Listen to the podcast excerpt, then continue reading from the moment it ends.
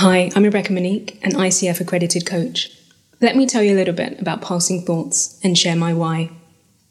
I wanted to create a space to share my acquired knowledge, experiences, and unlocked gems of wisdom. We're flooded every day with information from various sources, and the competition for our attention can be disorienting.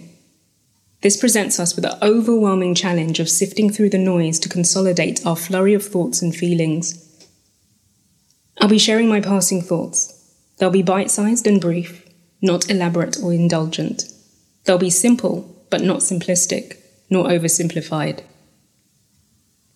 My organizing principle for this space is one thing one idea, concept, fact, thought, quote, piece of psychosomatic education sometimes motivational, sometimes educational, always with the intention to prompt further thinking and deeper feeling. One thing, once a week, with one supporting question to help generate private reflection and harness your inner coach. The topics may even spark insightful conversations and more meaningful connections for you.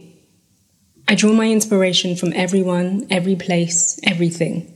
These include articles, research papers, and books I've read, professional training I've undergone, interactions I've had with humans, animals, and nature, my own personal experiences, as well as experiences of others that have been so courageously and vulnerably shared with me. I have faith you'll find some inspiration here too.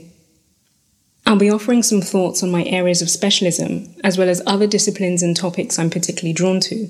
These include grief, trauma, addiction, healing, identity, relationships, parenthood and childhood, psychology, spiritualism, philosophy, race work, anxiety and depression, and confidence.